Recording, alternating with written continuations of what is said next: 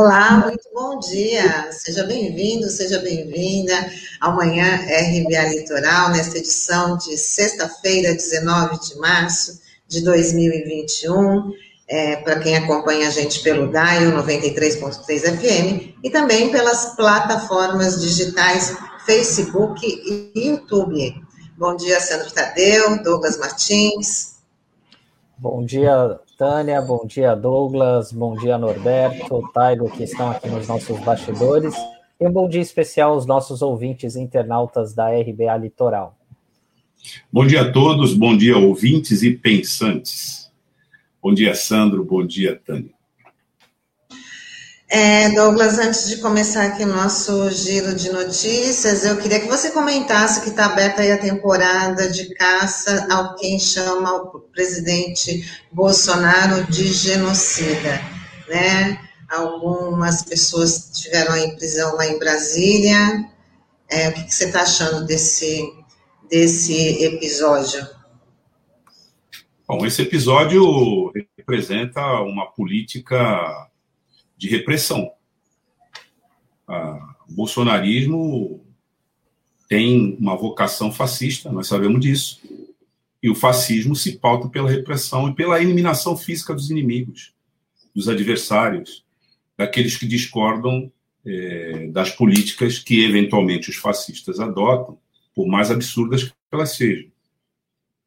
Como o bolsonarismo vem perdendo base social, é, os últimos levantamentos dão conta, Datafolha, de que o apoio efetivo ao bolsonarismo é de 14%, que a base social do bolsonarismo é de 14%, isso representa uma desidratação né, nessa base social, se a gente considerar o momento, inclusive, da eleição, né, logo na sequência do golpe de 2016, dois anos depois, 2018, foi uma campanha que resultou no coroamento dessa tragédia social que nós estamos vivendo hoje. Mas a nota característica dessa política é a repressão. Né? E tem uma explicação para isso. A explicação é que a política neoliberal implementada pelo Guedes é uma política perversa, socialmente falando, politicamente falando, e no aspecto ético, ela tem um telhado imenso de vidro por conta do envolvimento pessoal dos familiares do presidente, dele próprio, com fatos nada abonadores ligados à milícia do Rio de Janeiro. Aliás, hoje deve rodar aí no noticiário informações sobre aquela prisão dos 500 quilos de cocaína no avião número 2 presidencial, um escândalo de proporções internacionais, literalmente, até porque o sargento responsável pelo transporte da cocaína está preso na Espanha e é, continua preso, mas isso se deu dentro de um avião presidencial. E, em tese, a, operação toda tem que ser inspecionada, tem que ser acompanhada, tem que ser avaliada em termos de segurança pelo Gabinete de Segurança Institucional, comandado pelo general Heleno, que não viu isso. Então, é, esse governo, com essas características, com esses furos que nós estamos vendo aí, ele não se sustenta com transparência. Não se sustenta. E a sociedade tem o direito né, de caracterizar alguém que adota uma política é, cujos efeitos são efeitos de genocídio como genocida. Ela tem esse direito. Aliás, é um direito inalienável de qualquer sociedade de se insurgir contra qualquer tirano. Porque não é de se esperar de uma sociedade livre e digna que ela aceite viver espontaneamente sob tirania. Então, o uso da Lei de Segurança Nacional, nesse contexto, Lei de Segurança Nacional, que é um entulho autoritário, está servindo de instrumento de repressão e de silenciamento daqueles que estão fazendo a crítica necessária nesse momento que nós atravessamos, um momento trágico né, da nossa história. E nós não podemos também nos calar diante desse silenciamento. Por quê? Porque a pretensão real do bolsonarismo é silenciar e reprimir. Não reprime hoje porque não tem condições políticas e base social, como a gente dizia antes, para fazê-lo. Mas a gente não pode se iludir, é silenciar e reprimir. Esse que hoje está à frente da presidência da República é o mesmo que algumas décadas atrás, quando começou a sua carreira política, porque ele diz que não é político, mas ele é político há 35 anos, disse num programa de TV no Rio de Janeiro que se ele tivesse poder, ele mataria uns 30 mil. E não achava nenhum problema em se adotar o terrorismo de Estado, porque tortura praticada pelos órgãos de segurança é terrorismo de Estado. E ele não via nenhum problema em se adotar o terrorismo de Estado como regime político. Então, essa leitura é a leitura que nós temos que fazer sobre as prisões políticas que estão acontecendo. Primeiro, a tentativa de intimidação do blogueiro Felipe Neto, que denunciou essa tentativa e agora está lançando uma frente denominada Cala Boca Já Morreu, arregimentando advogados que queiram fazer a defesa daqueles que são perseguidos pela censura. Depois disso, houve a prisão desses manifestantes lá em Brasília. Um deles é conhecido como Rodrigo Pilha, continua preso. Qual o argumento? Não, ele não está preso pela Lei de Segurança Nacional. Eles foram levados ao cárcere com base na Lei de Segurança Nacional e liberados depois da intervenção de parlamentares. Mas o Rodrigo Pilha continua preso porque no meio do caminho supostamente se descobriu que ele tinha já um antecedente num ilícito de desacato, que também vamos combinar, desacato à autoridade é um tipo penal subjetivo que comporta muita arbitrariedade, né? É só ver a rapaziada que toma enquadro, né, aí pelas ruas, normalmente na periferia, né, numa, num procedimento claríssimo de abuso de autoridade, e se falar alguma coisa, é agredido fisicamente. E depois, se resistir, vai ser conduzido à delegacia sob a pecha de desacato. É essa a questão que está em jogo hoje. Então, é esse o significado desse, dessas prisões e da necessidade da resistência dessa prisão, dessas prisões.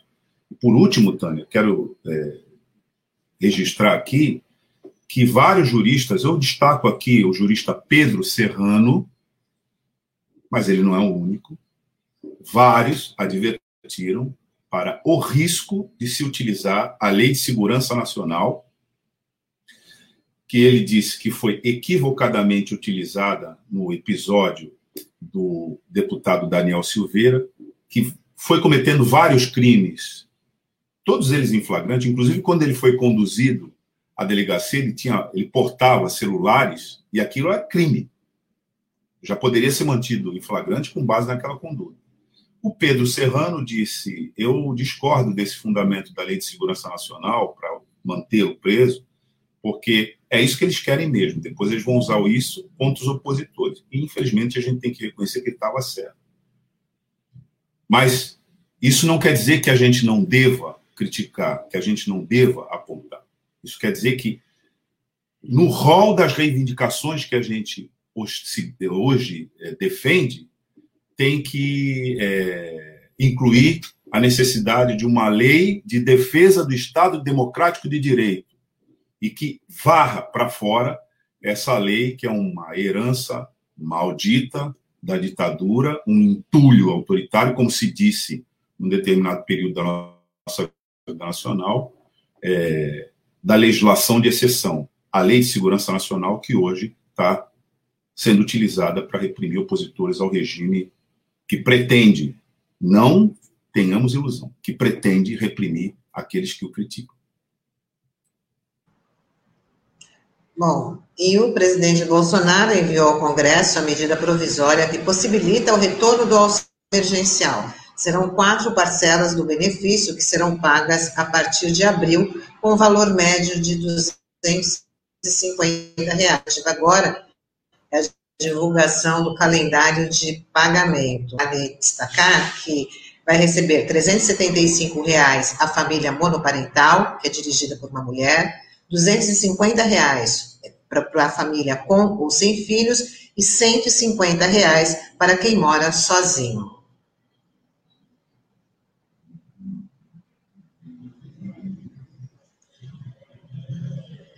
E o senador Major Olímpio, do PSL, morre em decorrência da Covid-19. Ele é a terceira vítima fatal do novo coronavírus no Senado.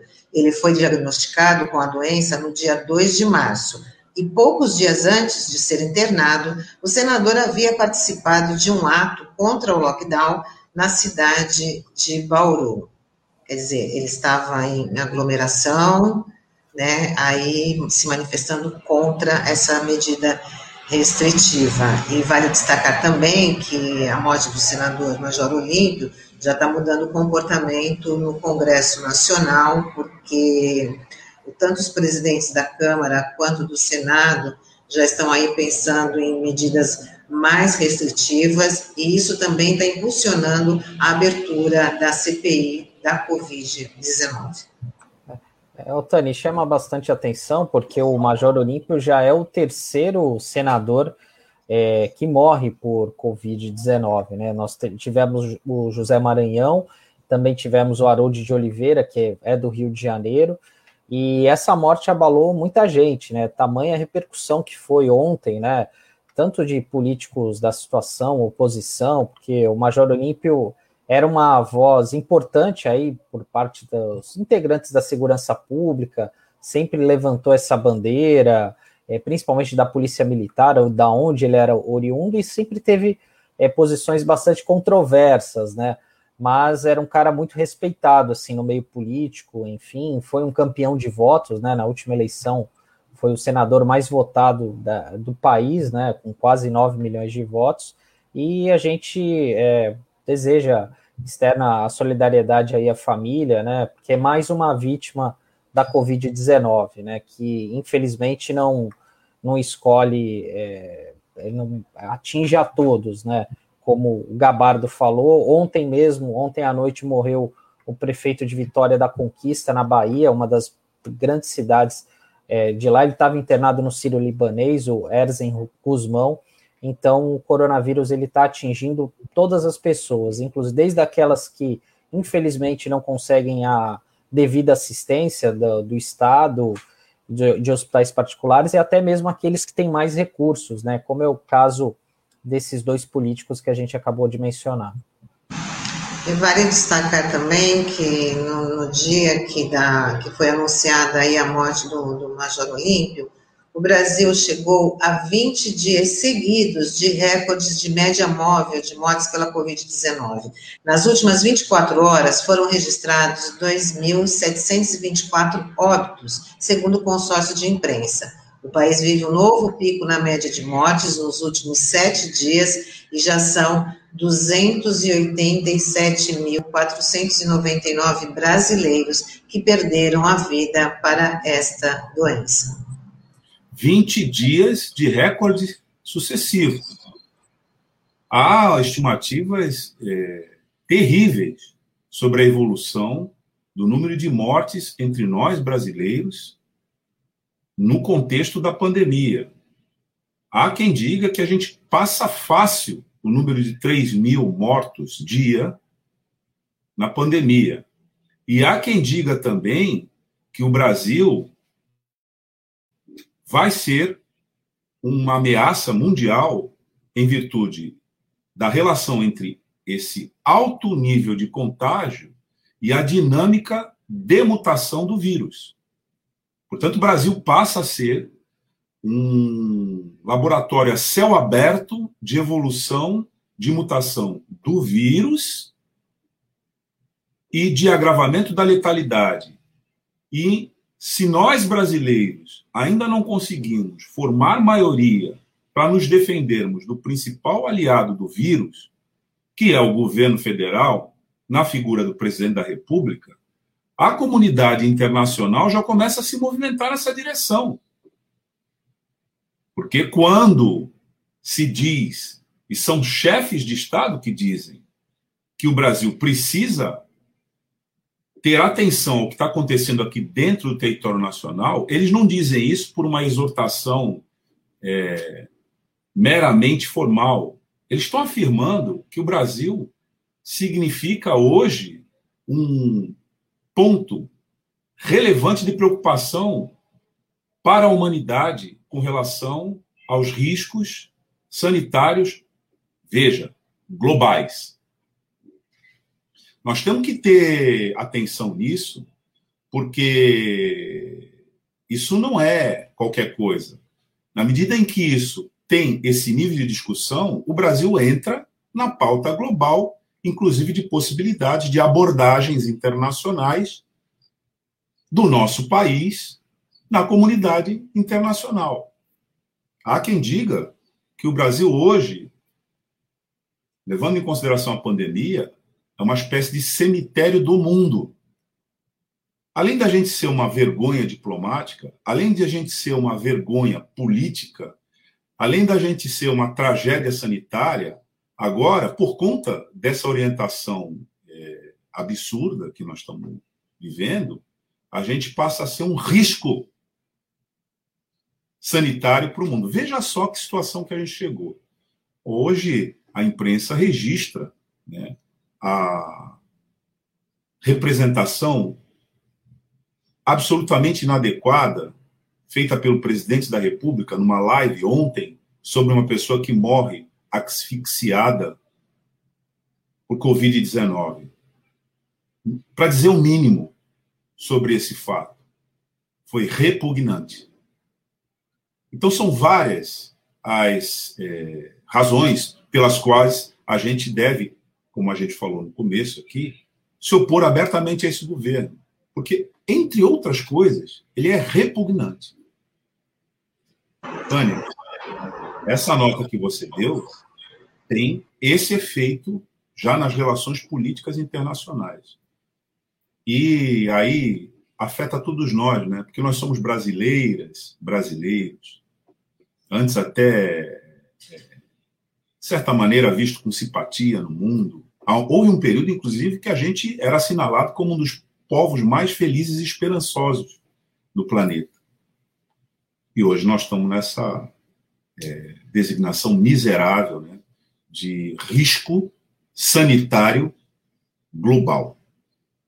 Douglas, vale também destacar nessa, nessa sua observação que, além daquela cena na live, que nem vale a pena compartilhar, né, uma cena repugnante, patética, odiosa, o presidente está mostrando realmente de que lado ele está nesse combate à pandemia. Ele entrou com uma representação no Supremo Tribunal Federal contra as medidas de restrições adotadas pelos governadores e prefeitos. Quer dizer, ele está aí confirmando que não compactua com, com o lockdown, com as medidas é, da comunidade, é, adotadas e indicadas pela comunidade científica, então ele entrou com uma representação no Supremo Tribunal Federal. Quer dizer, ele não quer diálogo com os governadores, ele está aí apelando para o Supremo Tribunal Federal. Eu, Tânia, isso daí, é, embora não seja advogado, não seja jurista, mas me parece uma aberração jurídica, né? Diante até do que o Supremo decidiu no ano passado, né, que o, as, os estados e os municípios têm uma autonomia para ter posições mais restritivas né, no combate à Covid-19. E até por falar em, em aberração jurídica, por incrível que pareça, o Tribunal Regional Federal da Quinta Região acatou os argumentos apresentados pela Advocacia Geral da União e decidiu permitir que o governo federal possa fazer celebrações do aniversário do golpe civil-militar de 1964, deflagrado em 31 de março daquele ano. Vale lembrar que essa decisão não é definitiva. É um absurdo uma decisão como essa, num Estado democrático que a gente está, e eu espero que, sinceramente, isso seja derrubado, porque é inaceitável, né? Isso não dá para a gente aceitar jamais. Mas isso também serve para a gente aprender que a justiça de transição é uma peça fundamental de garantia para a sucessão do regime político que vem logo depois de ditadura. É preciso informar aqui, basicamente, o que é justiça de transição. A sociedade institui mecanismos, órgãos e procedimentos de acerto de contas com o seu passado, e esse acerto de contas não tem nada a ver com vingança, tem a ver com verdade. Para realmente de maneira isenta, investigar o que aconteceu, quem foi vitimado e o fundamental, se houve ou se não houve terrorismo de Estado. Porque se você está sob a custódia do Estado e a Constituição diz, mas não é preciso a Constituição dizer, tratados internacionais de direitos humanos que dão conta da possibilidade de uma organização civilizada de qualquer sociedade, evidentemente, se orienta pelo banimento da tortura. O Estado, que pode recolher uma pessoa ao cárcere, no momento que ele faz isso, ele tem a responsabilidade da custódia e daquela vida, quando esse próprio Estado, que recolhe uma pessoa ao cárcere, resolve ele ser o torturador, então ele é, na verdade, um elemento de um crime. E os agentes que se envolvem nisso estão executando um crime. E se isso se transforma numa política, essa política é a política de terrorismo de Estado. A justiça de transição serve para que a sociedade tome conhecimento disso, se informe verdadeiramente do quanto ela foi enganada, manipulada e vilipendiada quando esses regimes se instalam, para que não volte a fazer isso. No Brasil, a Lei de Segurança Nacional, que a gente falava antes, é uma prova cabal de que a gente não fez isso adequadamente.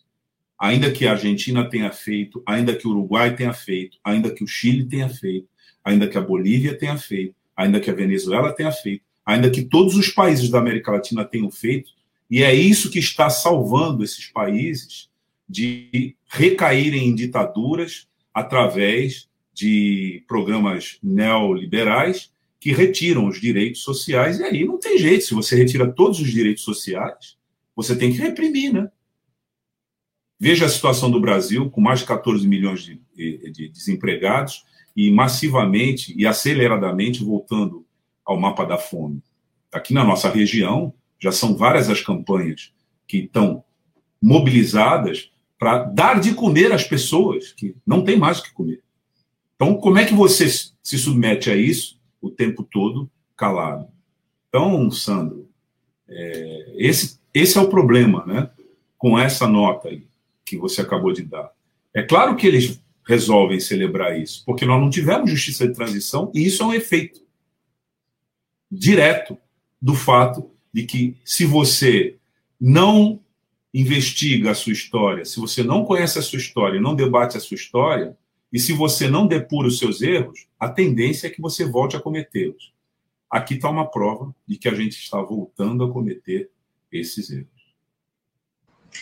Agora vamos falar aqui da situação da, da pandemia na, na nossa região. Né, os prefeitos da Baixada Santista estão apreensivos com a antecipação dos feriados em São Paulo, conforme decreto assinado pelo prefeito Mário Cova, Bruno Covas.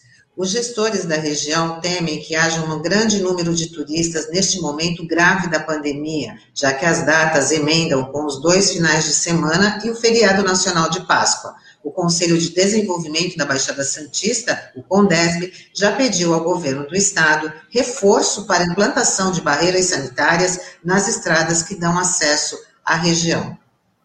E a redução dos horários né? dos serviços de transporte público e a diminuição do horário de funcionamento dos supermercados estão entre as medidas mais restritivas em serviços essenciais que podem vigorar na Baixada Santista a partir da próxima semana.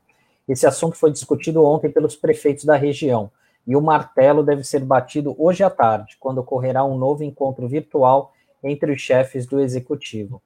Realmente foi dada. As barreiras, Sandro, ainda não tem resposta, né? Não, ainda não. Até ia comentar nesse sentido, porque até mesmo os representantes do governo, as prefeituras, foram surpreendidos com essa informação do adiantamento dos feriados da capital. Que ontem eu tive conversando com algumas pessoas, com vários prefeitos, né, pessoas, assessores deles, e eles ficaram é, surpreendidos com isso, né, e estavam muito revoltados com essa situação, porque somente a operação descida, não, é, o fim da operação descida, não, não adianta nada, porque a única coisa que vai acontecer é da pessoa ficar alguns minutos a mais na, no sistema Anchieta Imigrantes para vir aqui para Baixada Santista. Os prefeitos eles estão realmente convencidos né, da, da gravidade da situação, porque é, e ontem Santos foi uma prova disso, né? Santos ontem teve aquela coletiva de imprensa, né, com representantes de todos os hospitais, aí com relatos muito fortes, né, de dos gestores, enfim, falando da, das dificuldades do próprio SAMU mesmo, é, tendo dificuldade para atender os casos. Ontem mesmo eu tinha falado com, uma, com um médico é, que trabalha no hospital particular aqui de Santos e ele fez um desabafo. Falou: olha, infelizmente a gente eu, chegou aquele ponto que eu tanto temia há mais de um ano, era de escolher quem vai para oxigênio e quem não vai. Então a gravidade da, da situação é, é, muito grande e os prefeitos eles, é, o que eu temia era que não houvesse uma é, uma sintonia entre eles, né? Que uma determinada cidade fosse tomar uma certa atitude, outra não, mas parece que isso realmente vai acontecer. Parece pelo menos no discurso a intenção deles é essa, mas é, existem muitas peculiaridades, como, por exemplo, é, eu ouvi de um dos prefeitos que numa cidade do litoral sul tem sido rotineiro, por exemplo, as pessoas irem fazer passeios nos supermercados, que são ambientes mais amplos e tal, como uma espécie de fuga, né? É, até para distrair a cabeça no meio dessa questão do distanciamento. Então, até mesmo essa questão da restrição do, do horário de supermercado está sendo estudada, questão das feiras livres também, né, que é uma alternativa para muita gente, né, perto de casa. A gente tem um exemplo aqui em Santos, né, nós temos várias feiras aí é, toda semana pelos bairros, então são coisas que ah, eles devem estar tá afinando nessa reunião de hoje, para ver se consegue frear de alguma forma a questão da Covid, né? É, então nós estamos é, ainda em meio a ajustes regionais, né? E faz todo sentido, inclusive, a consideração feita na reunião de ontem, porque se você não estabelece uma conexão para a barreira sanitária na saída de São Paulo, nas rodovias de acesso à Baixada e na entrada de Santos, que você tenha um, uma saturação da entrada de Santos e também uma tensão, né? Porque se você estabelece essa barreira, você está dizendo para aquele que está ali na capital ou nas cidades é, da grande São Paulo, ou até mesmo do interior, que ele não saia com destino a um turismo aqui em Santos. Porque nós estamos praticamente no lockdown, né? Não se usa esse termo, mas é, a escala de restrição de circulação ambiental é equiparável, não é isso? Exatamente, Douglas, até porque, é, e essa é uma decisão que precisa ser muito bem pensada pelos gestores, porque a Baixada ela tem algumas peculiaridades, como, por exemplo, é o camarada que mora em Vicente de Carvalho, em Guarujá, que trabalha aqui em Santos, como que você vai fazer restringir a balsa, as barcas, né? Até mesmo é muito comum a pessoa é, trabalhar, é, morar em Praia Grande, vir trabalhar em Santos ou em São Vicente, e vice-versa. A gente tem uma, uma integração muito forte das cidades, né? Então, até por conta esse a restrição total do transporte público, como Araraquara fez, é muito mais difícil você pensar isso no âmbito regional. E a, a, gente sabe também que há um desgaste político também. Você tomar uma decisão dessa, por que, que o Bruno Covas resolveu adiantar os feriados, inclusive o, o feriado do ano que vem, né, que é do aniversário da cidade? Justamente com isso, para evitar um, é, essa questão política, né? Enfim, porque ele sabe que a pressão dos comerciantes é muito forte e se São Paulo decretasse lockdown, seria um, seria um tiro no pé político muito grande, né? Se você não tiver combinado isso numa com as outras cidades do entorno, né? E a gente não está falando uma cidadezinha pequena, né? É Araraquara, só para a gente ter uma dimensão, são 250 mil habitantes. Né? Aqui nós temos pelo menos quatro cidades com mais de 300 mil habitantes, que é o caso de Praia Grande, Guarujá, Santos e São Vicente. Então, isso é, é realmente é necessário até essa cautela, né? Até para a gente não, para que isso é, não seja boicotado pela própria população, né? E a gente e acabe instigando ainda mais uma indignação por parte das pessoas. Mas nós tivemos aí um exemplo de consequência trágica, né? Que foi gerada por uma manifestação de insurgência da própria população em Bauru,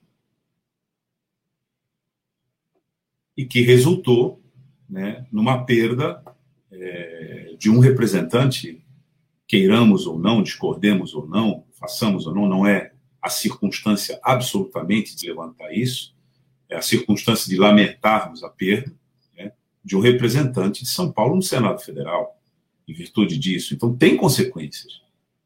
E você bem ressalta, Sandro, é, os pontos de fragilidade na condução de uma política firme e determinada de defesa da saúde pública.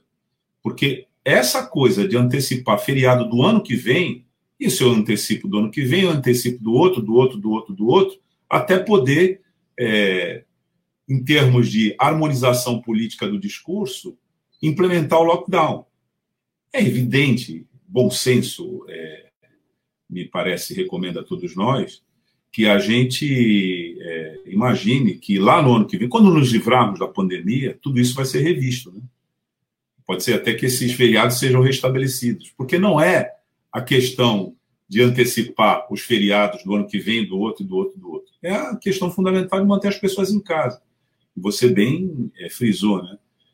Essa vacilação na condução das medidas é porque ela esbarra na ignorância, de certa maneira, na antipatia, mas muitas vezes estimulada, de alguns setores, particularmente da economia, que é, também não reconhecem, e eles deveriam reconhecer, a necessidade do Estado como órgão de protetor, de seguro da sociedade num, numa hipótese dessa.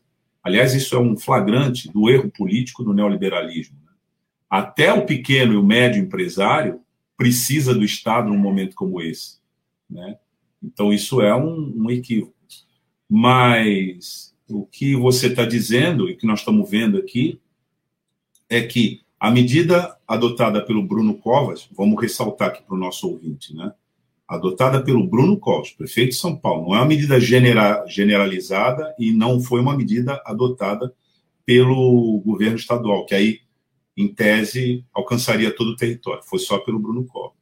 Essa medida, me parece que é uma resposta, ainda tentando calibrar o discurso, né, para encaixar o lockdown. Né?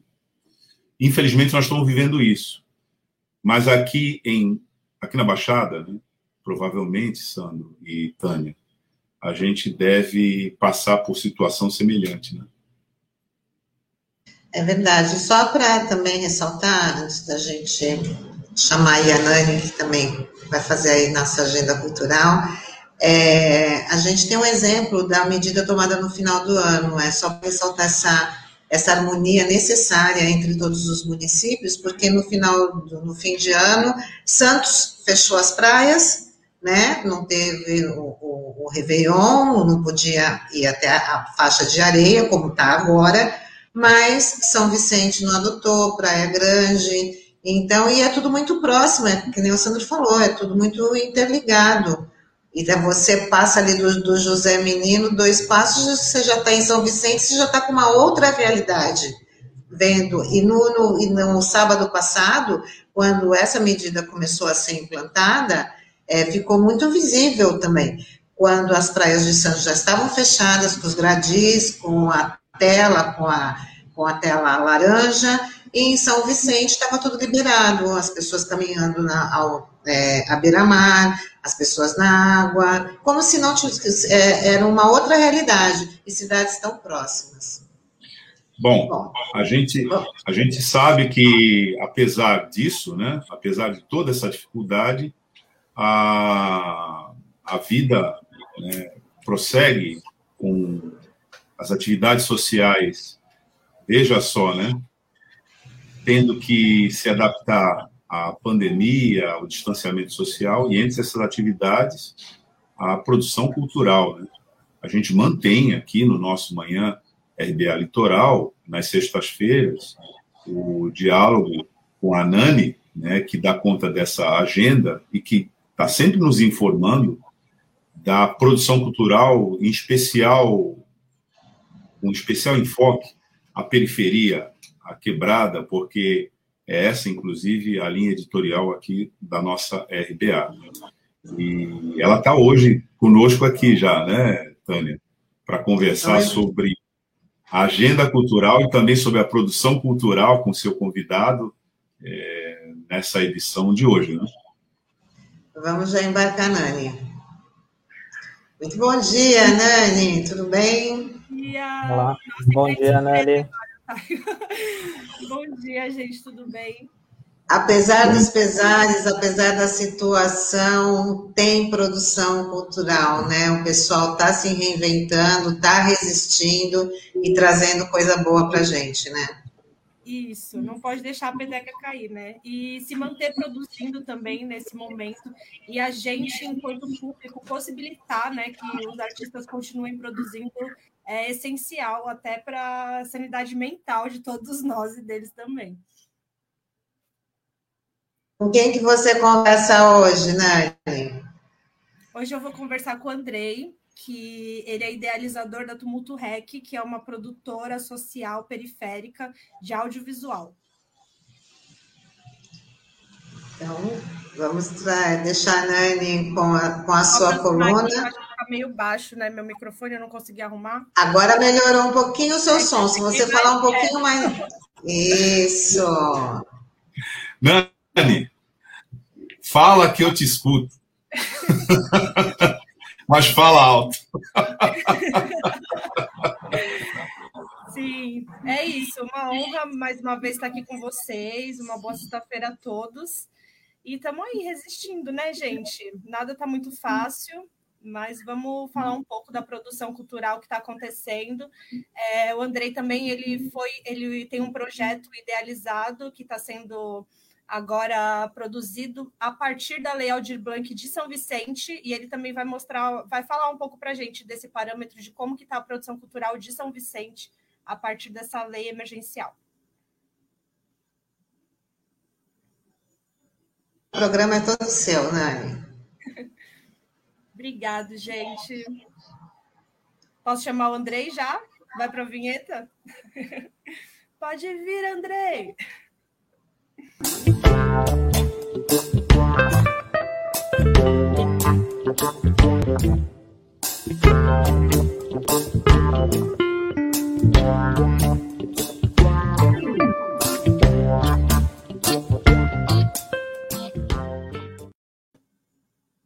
Bom dia. Bom dia. Tudo bem, querido? Como Eu estou bem. E você, como você está? Ótimo. Andrei, é, se apresenta aí para gente, fala de você um pouquinho.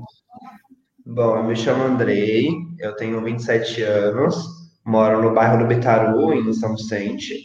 Sou fotógrafo e videomaker, autodidata, né? Faço questão de falar disso. É... E é isso, trabalho com a periferia, tenho uns quatro anos e estamos aí, né? Resistindo. Andrei, agora conta pra gente como que foi o teu despertar para começar a trabalhar com fotografia, com arte, como que você começou esse processo e como foi isso para você? É, então, é, foi muito doido o processo, porque quando você é de periferia e tem uma vivência periférica, você não tem referência de arte, né? E, enfim, sua família não te apoia, porque estão muito acostumados com esse trabalho braçal e tudo mais. Mas eu sempre gostei muito, né, da, da arte desde pequena. Era uma criancinha viada já que né, consumia arte, queria, já falava que queria trabalhar com arte. E aí, enfim, fui trabalhar numa empresa de call center. É, fiquei trabalhando nessa empresa durante uns dois, três anos. E não estava feliz com o que estava acontecendo ali, né? Tipo, do meu corpo ali sendo explorado, tendo que escutar coisas e tal. E aí foi logo quando lançou o Instagram em 2011. E aí eu me deparei com a fotografia de celular. E aí comecei a fotografar tudo que eu via na frente. Até, tipo, bituca de cigarro no chão. E aí isso começou a circular na empresa. E aí me chamaram para eu fazer um ensaio fotográfico com o celular. Aí eu falei, mano, se alguém tá disposto a pagar um ensaio, tipo, com o celular, é porque alguma coisa boa tem aqui, né? E aí, enfim, eu fui mandado embora, aí fiz uma loucura, peguei todo esse dinheiro da rescisão e comprei minha câmera e o meu notebook e fui estudar por conta, porque, tipo, não tinha dinheiro para para fazer faculdade, né, para fazer cursos e fui estudar fotografia por conta. Ele é autodidata, tá, querido? Andrei, é, sabe que esses dias eu fui entrevistada e me fizeram uma pergunta que eu costumo fazer para os outros e eu percebi o quanto isso traz um impacto na nossa vida, que é a sua família te apoia? A sua família te apoiou no seu sonho? Qual que foi esse impacto para você? Amiga, não apoiaram, é, e é muito louco porque isso mexia muito comigo, né? Que, tipo, não entrava na minha cabeça o porquê que minha família não me apoiava, o porquê que minha família não entendia esse processo. É, e esse processo de cura, de entendimento, está acontecendo nesse período também. Eu fui convidado recentemente para criar um conteúdo é, para ser exibido numa conferência. E aí me despertou, tipo, mano, minha mãe nunca me apoiou e tal, e não sei o quê, mas minha mãe nunca falou sobre os sonhos dela comigo. E aí eu me espantei, sabe? Eu falei, mano, minha mãe não tem sonhos? E aí liguei para minha mãe e falei, mano, a gente precisa bater um papo e eu queria gravar essa conversa. Ela aceitou, eu fui lá. E aí é, é muito isso, né? Tipo, na conversa com minha mãe, ela fala sobre a vida dela, ela fala que ela é, estudou somente até a quarta série, é, que depois ela teve que trabalhar para sustentar a casa e os irmãos, tentou voltar para a escola quando eu nasci, mas não conseguiu porque não dava para conciliar cuidar de mim, trabalhar ir para a escola. E aí eu fico me questionando também, sabe? Tipo, é, a gente só consegue dar aquilo que a gente tem, né? E, mano, essa mulher não teve estrutura nenhuma, ela não teve os sonhos dela cultivados, ela teve o sonho dela roubado, então como que ela vai incentivar o filho dela? E acho que é importante a gente entender e dialogar sobre isso, para que a gente não cometa isso com outras pessoas, ou que a gente tenha essa consciência mesmo do que é o sistema, mas não apoiaram. É complicado. É... E, e, as dificuldades disso, né, para você conseguir realizar seus sonhos? Você foi conseguir né, trabalhar com arte depois que você saiu da empresa que você trabalhava, através de uma rescisão. O quanto que isso limita, assim, na tua opinião, os corpos periféricos? Amiga, isso limita até hoje, na verdade, porque um equipamento de fotografia de audiovisual não é barato. É, enfim, está falando de grana, e aí, quando você fala também do mercado, você está falando de cursos, de faculdade, uma faculdade de cinema, audiovisual é mais de mil reais a mensalidade. Ah, mas tem o Enem. Tipo, mano, a gente não. Ou é, é essa lógica que eu falei da minha mãe, né? Ou a gente trabalha também, ou a gente estuda. Não é qualquer. Não é qualquer pessoa que consegue estudar, fazer as duas coisas ao mesmo tempo. E aí, enfim, você tem que. O mercado audiovisual, acho que, como todo mercado da arte, é uma panela, você tem que circular para conhecer pessoas. Essa circulação para você conhecer pessoas também envolve dinheiro, os lugares que você frequenta, as pessoas que você conhece. Mas a minha maior dificuldade é o equipamento, porque assim, quando a gente fala de audiovisual, a gente está falando de estética. E quando a gente fala de estética, a gente está falando de um bom equipamento, né? A gente está falando de qualidade, de som, qualidade de imagem. E, mano, com dólar alto, uma câmera usada você vai encontrar por 4 mil reais no mercado sabe? Tipo, uma legal para você trabalhar, uma usada. Tipo, uma nova tá numa faixa de 12. Como que você é um corpo periférico e você consegue trabalhar, precisa de um equipamento que custa, que custa 12 mil reais, sabe? Então, tem essas dificuldades aí e essa coisa de se inserir no mercado, sabe? Porque é, como é difícil o equipamento, como é difícil os estudos, como é difícil, também fica difícil a oportunidade, sabe? Tipo, é, como que você vai mostrar para a galera que você só não tem o equipamento, mas você sabe fazer? Se você não tem acesso àquilo para montar um portfólio e mostrar que você sabe trabalhar com aquilo. É complicadinho. E isso se dá né, em todas as áreas artísticas, né? Você não consegue ter o portfólio para poder seguir adiante com o seu trabalho. Andrei, conta pra gente agora o que é a Tumulto Rec, que é a tua produtora, e como que ela foi criada. Então, para falar da Tumulto, eu preciso falar um pouquinho, né, sobre, sobre mim. É, enfim, eu comprei essa câmera, e aí, logo depois que eu comprei essa câmera, eu consegui entrar numa empresa, numa produtora de vídeos de casamento.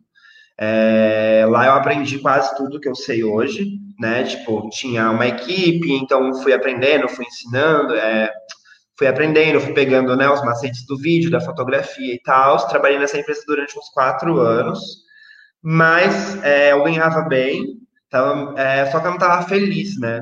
Porque o meu entendimento de arte é, é, é outro é outro processo, né? Vai muito além do dinheiro. Tipo, eu não queria simplesmente é, ganhar dinheiro e não estar fazendo o que eu entendo como arte, que é contar a história das pessoas, que é, enfim, é devolver algo social para o mundo, sabe? É o meu entendimento de arte, né? Tipo, devolver de alguma forma, é, entregar algo para o mundo.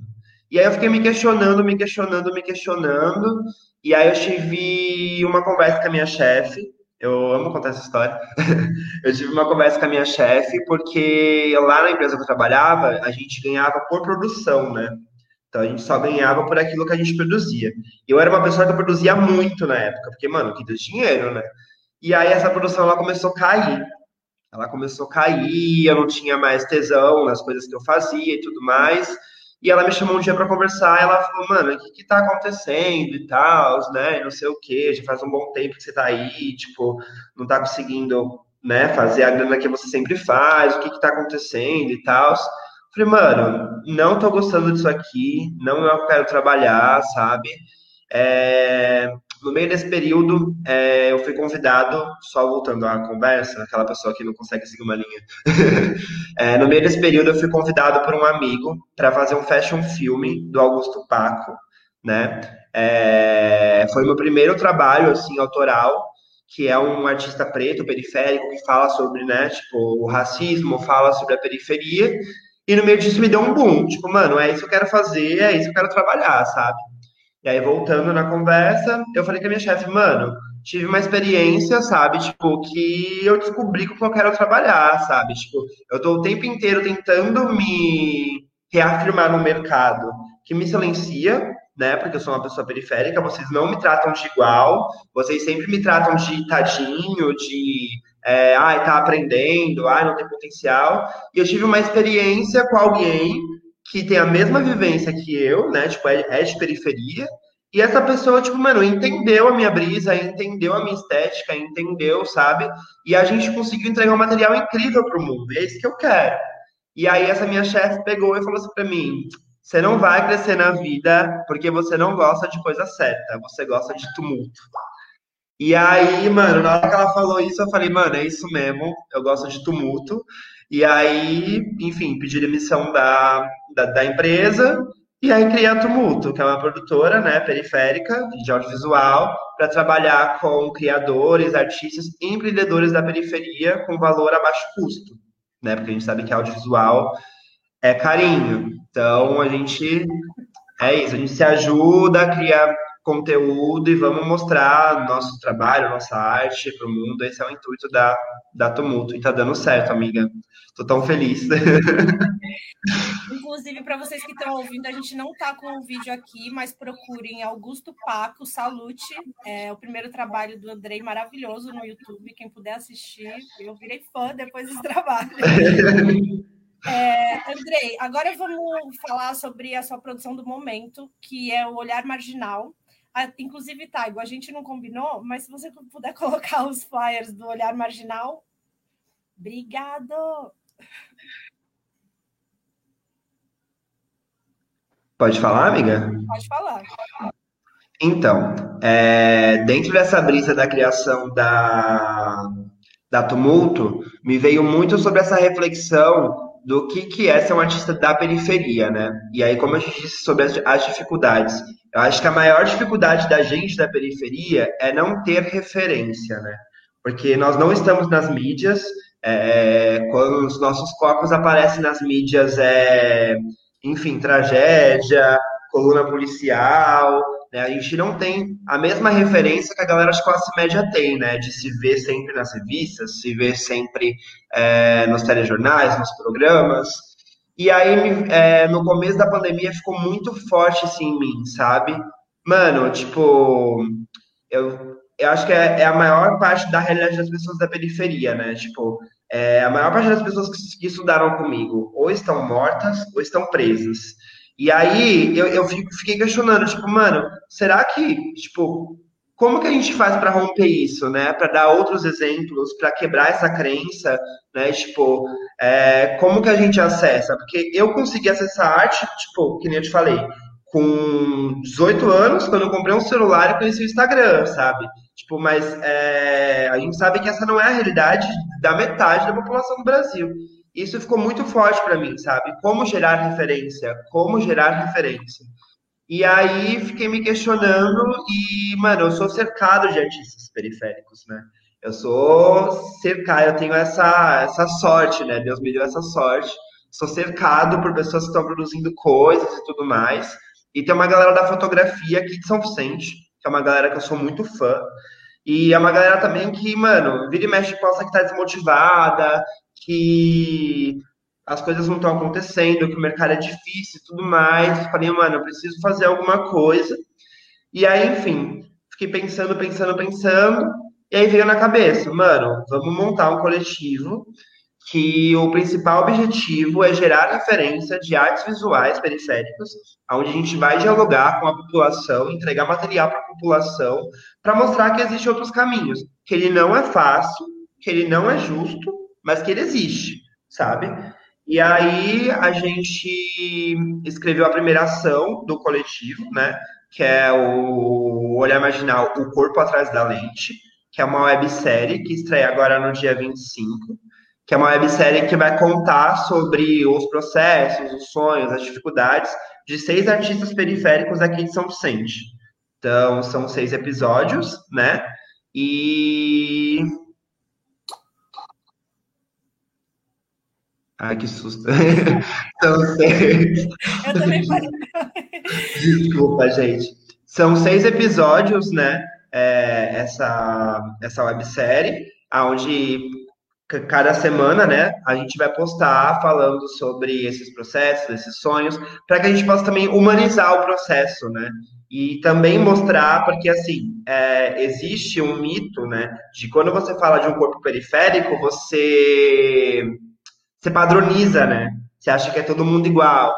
E aí a gente também quer mostrar que, mano, as estéticas das pessoas são diferentes, o trabalho das pessoas são diferentes, o olhar das pessoas são diferentes.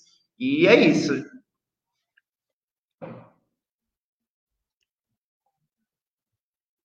Amiga, tá.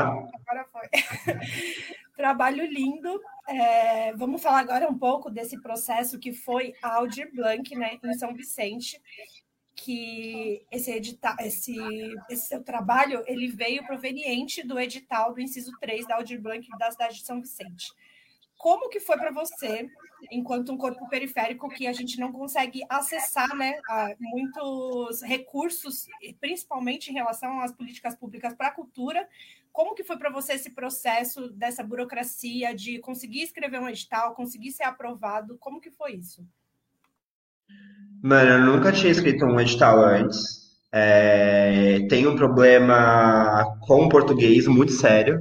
E a gente sabe que para escrever é, o edital você tem que manjar, né? Tipo, enfim, formatação de texto, argumento e tudo mais.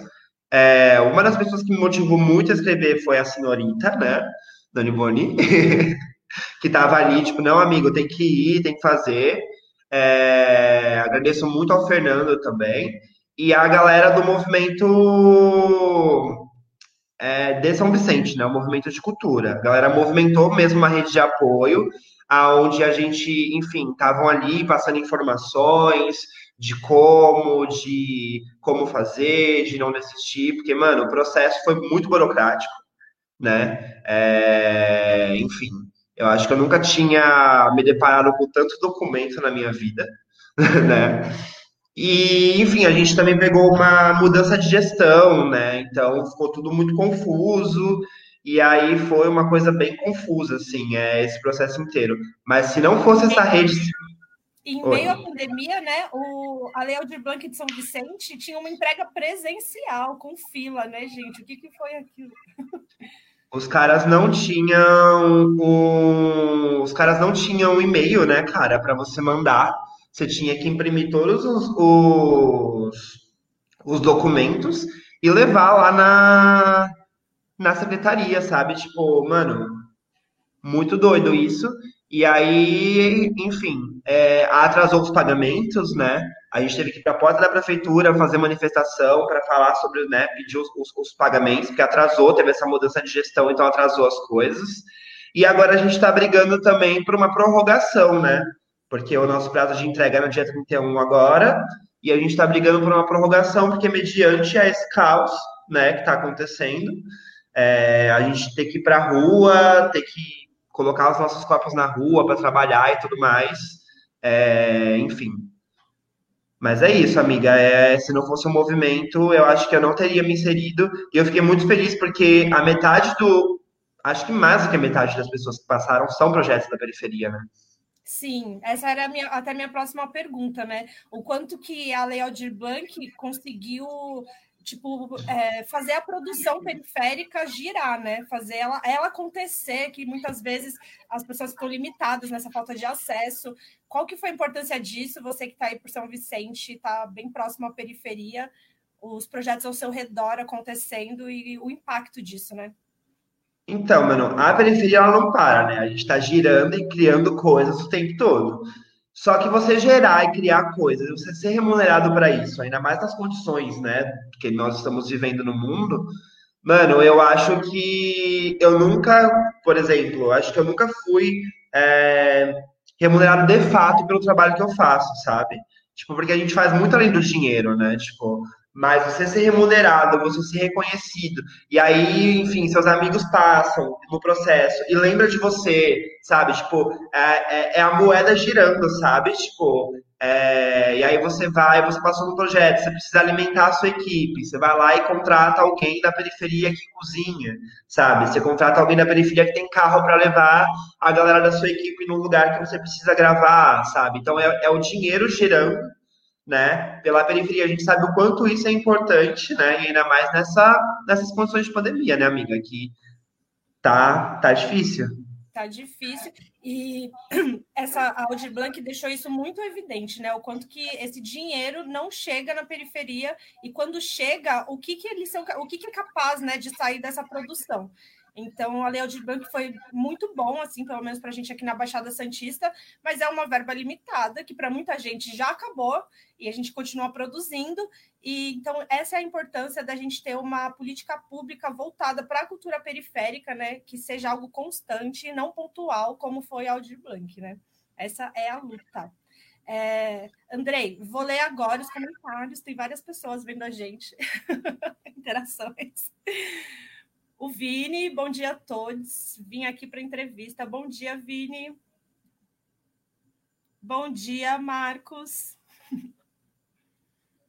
Olavo. Bom dia, rapaziada. Hoje o aniversário do Assis Valente, Evandro do Bandolim e do combativo deputado Paulo Pimenta. Sim, doutor Nicoleles previu os 2 e 3 mil o dia e o colapso hospitalar há meses. Bom trabalho. Acho que foi sobre o jornal. Quem são os fotógrafos? Essa é uma pergunta do Vini. Quem são os fotógrafos ou artistas além de você? Dá um spoiler. Dá um spoiler aí do olhar marginal para gente sobre essas pessoas que fazem parte do documentário. Então, são. Eu sou um do, dos artistas, né, que também tá, tá na websérie, a gente está dirigindo, também vou contar um pouquinho sobre o meu processo. Mas temos Jéssica Valente, né, que é uma fotógrafa daqui, que também é conhecida por estar nos movimentos culturais e tudo mais. Tem o André, o André Souza, que é um artista também daqui, São Vicente, é, todos são de São Vicente, na verdade, né? E ele fotografa mangue, ele tem um trabalho para falar sobre mangue, para falar sobre como essa relação do mangue e o ser humano. Então, as fotografias dele são umas fotografias bem poéticas que retrata né, pessoas é, interagindo com mangue e, e tudo mais.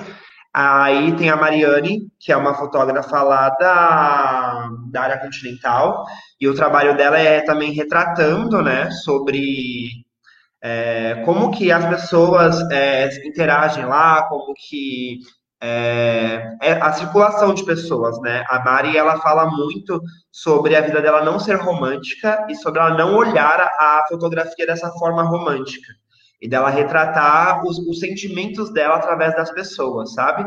Então é isso, esses são alguns dos artistas, não vou contar todos, vocês têm que acompanhar lá. A gente já está, inclusive, com o nosso Instagram ativado, Olhar Marginal, então vão lá fazer a blogueirinha, vão lá, sigam, comentem, compartilhem. Ama a gente, a gente te ama também, Carla. Carlinha, beijo, meu amor. Carla também é uma baita artista periférica maravilhosa, dançarina. É, Andrei, vamos passar. Bom dia, Canduta. vamos passar um vídeo do André, que você estava falando dele agora. Tem um vídeo aqui para a gente ter um pouquinho mais de spoiler do olhar marginal. A influência de fotografar pessoas tem muito a ver com a vivência daqui, né? Eu sempre ver as pessoas de uma forma em preto e branco, sabe? De ver as pessoas sempre tensas, sempre preocupadas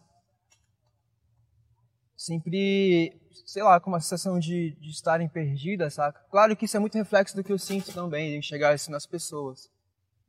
É, eu não sei se, se chega a ser muita romantização minha, mas eu, eu sempre tento buscar pela coisa da espontaneidade, né? De, de ir e deixar as coisas acontecerem naturalmente, né? Eu sempre busco trazer essa espontaneidade na fotografia, inclusive.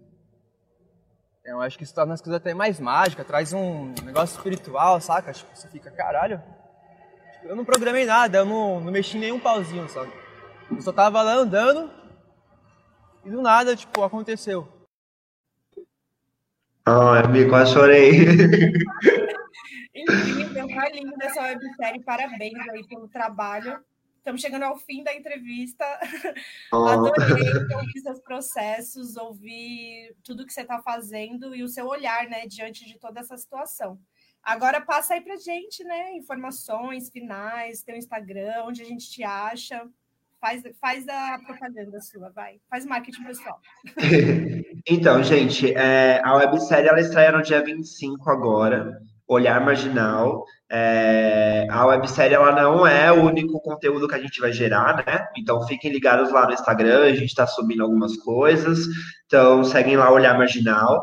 Tem a Tumulto Rec também, que é a produtora. Então, se você é um artista periférico, se você é um empreendedor periférico, algum criador né, da periferia, não tem grana para poder, enfim, pagar um valor de mercado, também me dá uma chamada lá, a gente vai ter um conteúdo legal para você.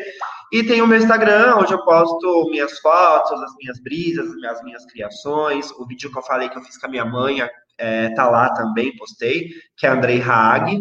Então é isso, me seguem, mandem direct, mandem coraçõezinhos. Curte, compartilha, né? Faz a arte girar aí para todo mundo ver. Que isso é muito gente, importante. isso é muito importante. Eu sei que parece muita bobagem, né? Quando a gente fala, mano, curte, compartilha, comenta. Isso é muito importante, não só para tipo, a gente chegar em outros lugares, mas a nossa autoestima ela é muito abalada, né? Por, por esse sistema capitalista. Então, mano, se você tiver a oportunidade de elogiar um trabalho de algum artista periférico, faça isso pelo menos uma vez no dia, cara. Sério, tipo, monta uma listinha assim, ó. Hoje eu vou elogiar o Andrei, hoje eu vou elogiar a Jéssica, hoje eu vou elogiar. É sério, mano. Isso é muito importante pro nosso trabalho. Ah, é muito coach, né? Andrei, obrigado, obrigado por estar aqui, obrigado por existir, por tudo que está acontecendo. Ah, amiga, eu que, eu que agradeço, obrigado. Tu é incrível, cara. Você. é isso, gente. Vou agora falar da nossa agenda cultural. Tchau, Andrei. Agora vamos conversar sobre a agenda cultural da semana. Estamos vivendo um momento bem crítico. Inclusive, quero até fazer um apelo aí para todo mundo que consome arte, né, que valoriza a arte é, em geral. Muita gente tá, perdeu suas fontes de renda a partir agora desse lockdown da, que a gente está vivendo. Então, apoiem a arte, apoiem as pessoas que estão fazendo live, sejam solidários, ajudem, compartilhem, doem. É isso, um apelo. Pode colocar, tá? Vou ficar sozinha, vão vir falar comigo. Ó, esse, essa live é do Cadu, ele toca blues e ele vai fazer uma live dia 20 de março, às 8h30, que vai ser pelo Facebook dele mesmo, Cadu Abecassis. Então tá aí para quem puder assistir, também vai ser uma live solidária, e aí através da live vocês vão ver qual é o canal de doação. É, esse, esse é do, da Marcha da Maconha que existe aqui em Santos, é um curso de cannabis, e a partir desse QR Code é uma campanha de financiamento para custear a fundação de uma associação canábica na Baixada Santista. Então, quem tiver curiosidade, só seguir nas redes e pegar aí pelo QR Code. Bom dia! Olá! E aí, Nani? É, também essa questão da, da pandemia também afetou a, também a agenda cultural, né? Acho que também não é. tem como a gente, não tem como ser diferente, né? Nesse momento atual. E fica todo mundo meio perdido, né? Porque apesar da gente já ter vivido isso, acho que ninguém esperava, né?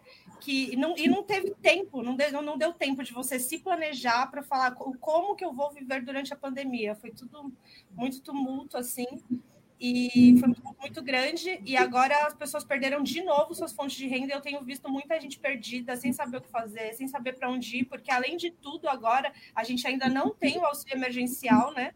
Que além de muito reduzido, vai começar só no dia 16 de abril. E como que essas pessoas vivem, né, gente? Esse mês aí que a gente já está em lockdown, sem trabalhar, dentro de casa, comida acaba, tudo, tudo aumentando. Enfim, tô aflita, que nem todos, eu acredito.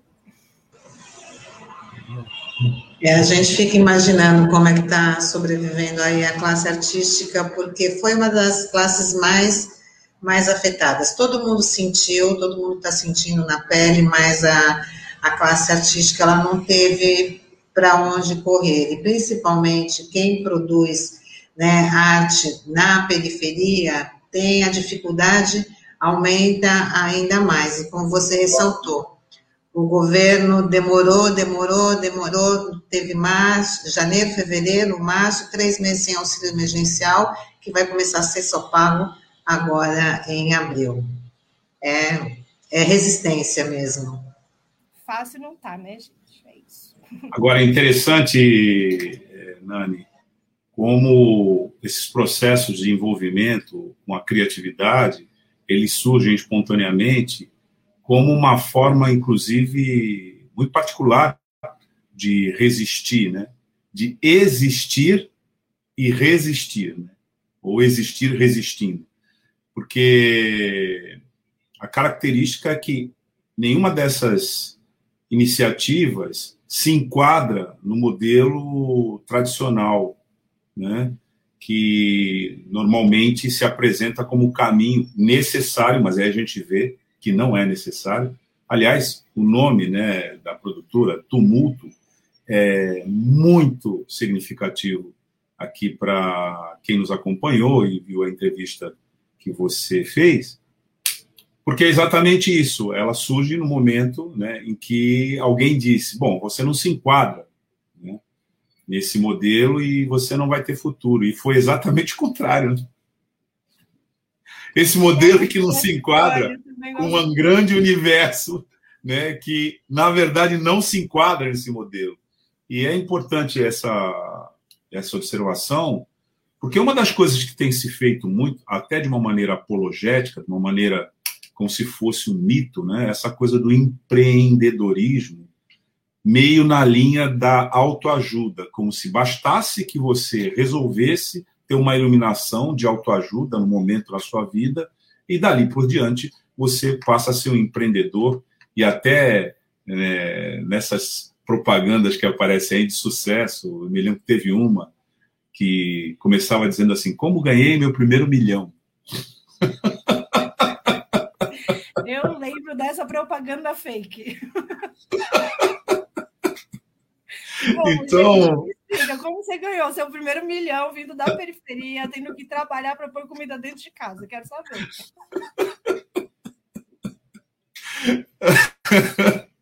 Eu o acho problema não é só o ganhar, o problema é gastar também, porque esse é o que o que entra sai, né?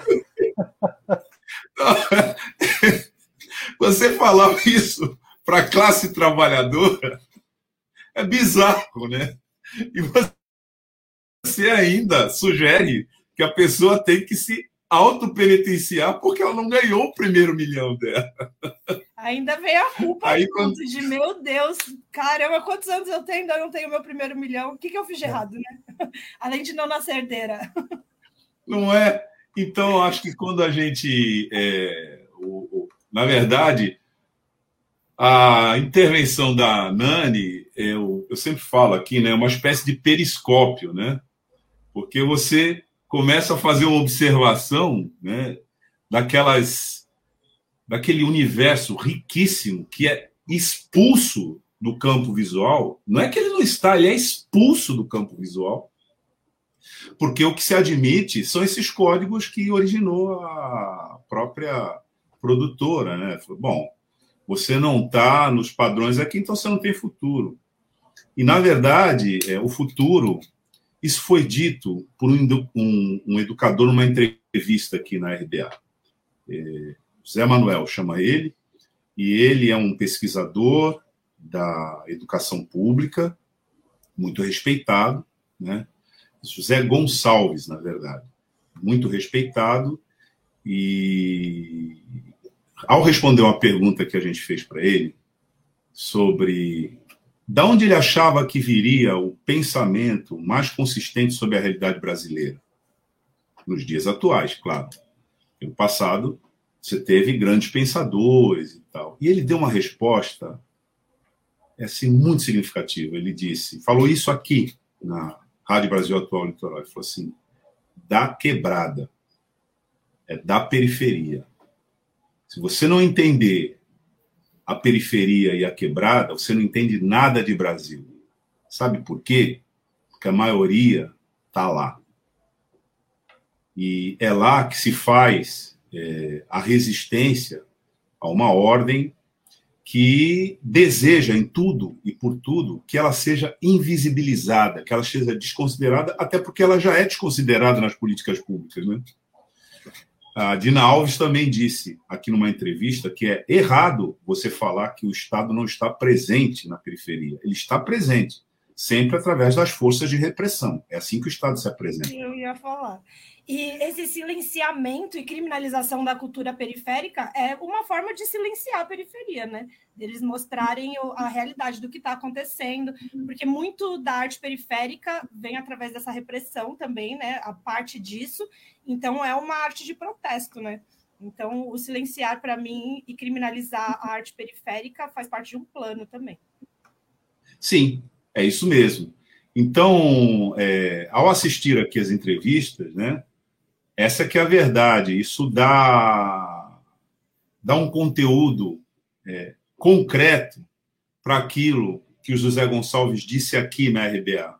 Os maiores pensadores do Brasil virão da periferia. São eles que entendem. Sem ele, primeiro, ele disse isso. Sem eles, você não entende o Brasil. E a partir deles, é o caminho que você tem para entender o Brasil. Então, isso foi muito importante. E aí você vem com essa série de entrevistas e, de certa maneira, é, exemplifica na prática o que o, o, grande educador José Gonçalves disse aqui é, na, nos microfones da RDA. Sim. O Emicida também, quando a gente foi começar a fazer o programa, eu fiz umas pesquisas, né? E eu vi uma entrevista do Emicida que ele fala que os nossos livros de história foram os discos porque a gente não conhece né, a narrativa periférica e como que você conhece o teu território por inteiro se você não conhece a narrativa periférica, onde que ela está nos livros de história, né? Então, tipo, através da arte, da música, que é, os, os artistas periféricos conseguiram se reconhecer, até isso que o Andrei estava falando hoje, da importância de você ter essa inspiração, esse reconhecimento, falar, nossa, eu também posso. Esse é um esforço antigo, viu, Nani, que vem já de um tempo, né? Outro grande pedagogo, né? Outro grande educador, que é o Paulo Freire, né? Chamou, inclusive, o método dele próprio, um dos livros de pedagogia do oprimido, e depois deu origem a uma série de abordagens do oprimido, como Teatro do Oprimido, de Augusto Boal. Mas, assim, a ideia principal é que você pode, aliás, você deve ver o mundo né, numa perspectiva daqueles a quem a voz e a vez foi negada. Porque, a rigor, grande parte do mundo é construída por essa enorme quantidade de pessoas que não têm esse acesso. E isso é uma opressão. Acho que uma das formas, uma das razões pelas quais se usou né, essa qualificação do oprimido é essa. E eu estou falando isso porque, desde 2003, a gente tem a possibilidade de educação de ensino de história e cultura afro-brasileira na rede pública, mas o maior problema, quando essa lei veio, ela, ela é de 2003, é que os professores não sabiam nada de cultura afro-brasileira, muito menos de África. Isso dito no maior país de população preta fora da África, que é o Brasil. E mesmo se você considerar os países africanos, o Brasil é o segundo país maior é, de população preta, só perdendo para a Nigéria.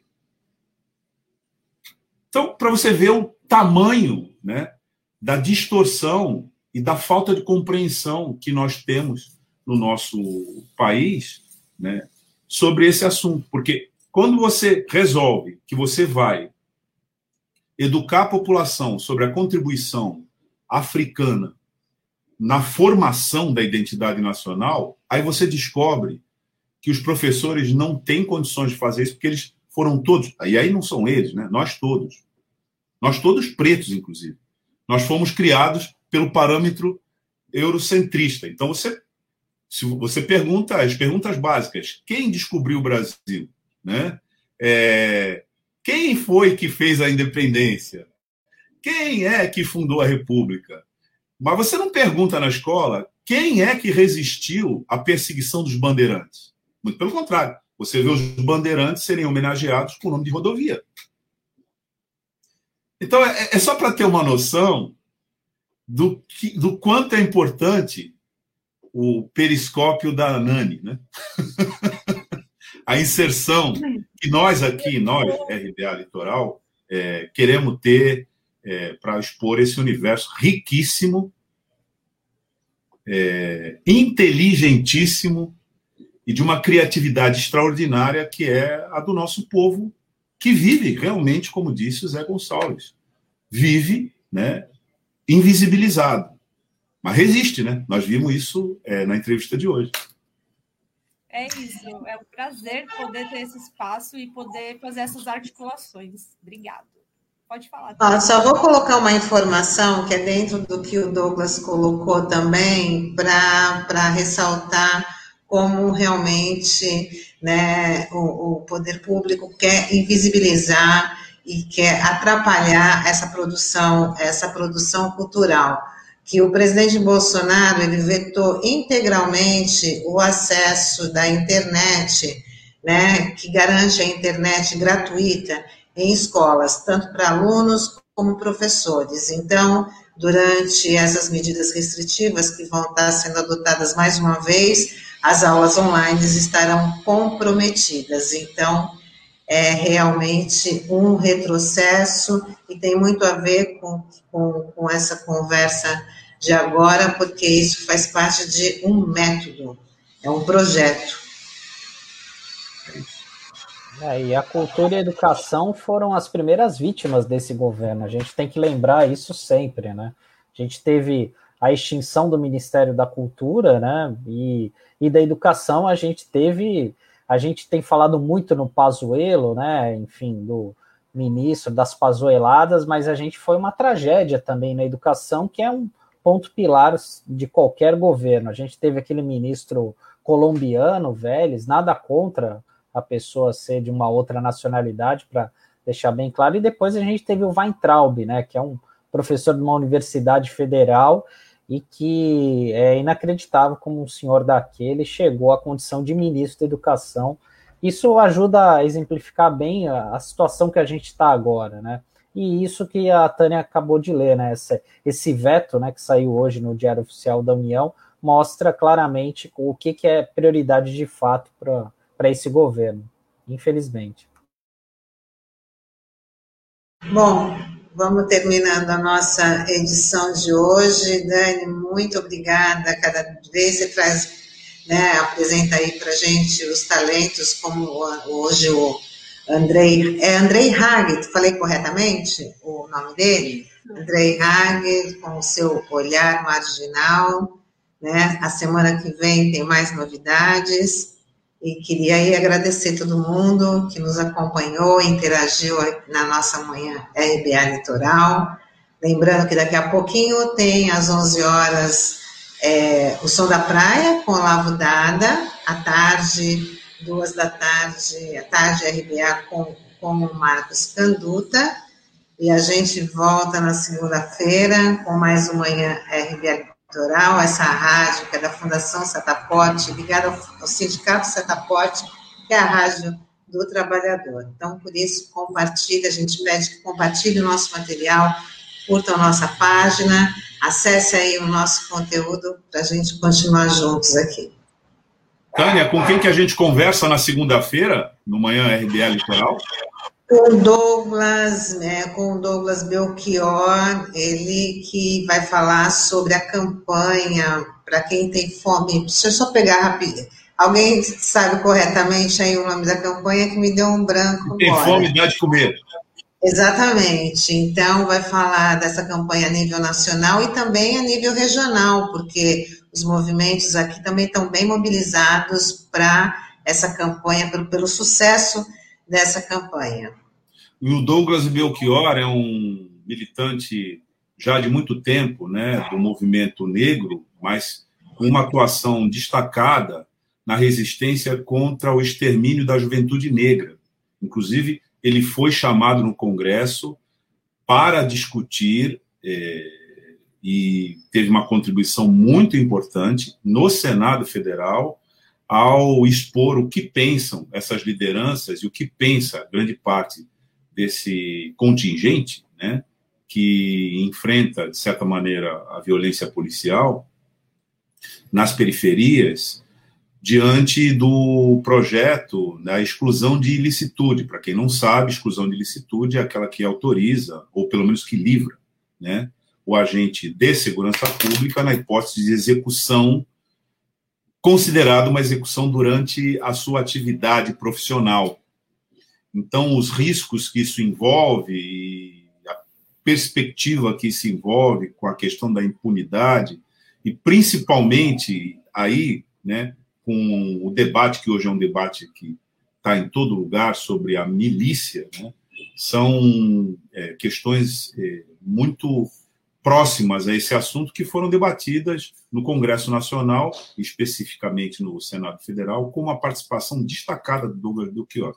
E a gente vai estar falando com ele na segunda-feira, na edição é, do Manhã Brasil Atual Litoral. Então não perca, né? a gente convida você para que você assista e também se você entende que é importante o que a gente é, veicula aqui, se você entende que há um, um meio de comunicação que reúna o conteúdo que a gente reúne aqui para debater com a sociedade, se você entende que isso é importante, se inscreve no canal e acompanha a gente aqui, porque é para isso que a gente está no ar, no Dial e nas plataformas digitais. Certo, Tânia?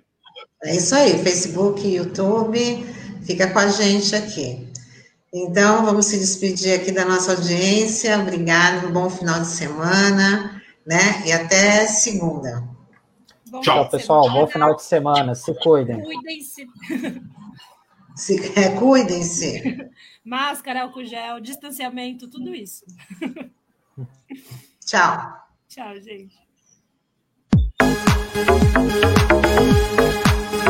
A Rádio Brasil Atual Litoral é uma realização da Fundação Setaporte, apoio cultural do Sindicato Setaporte.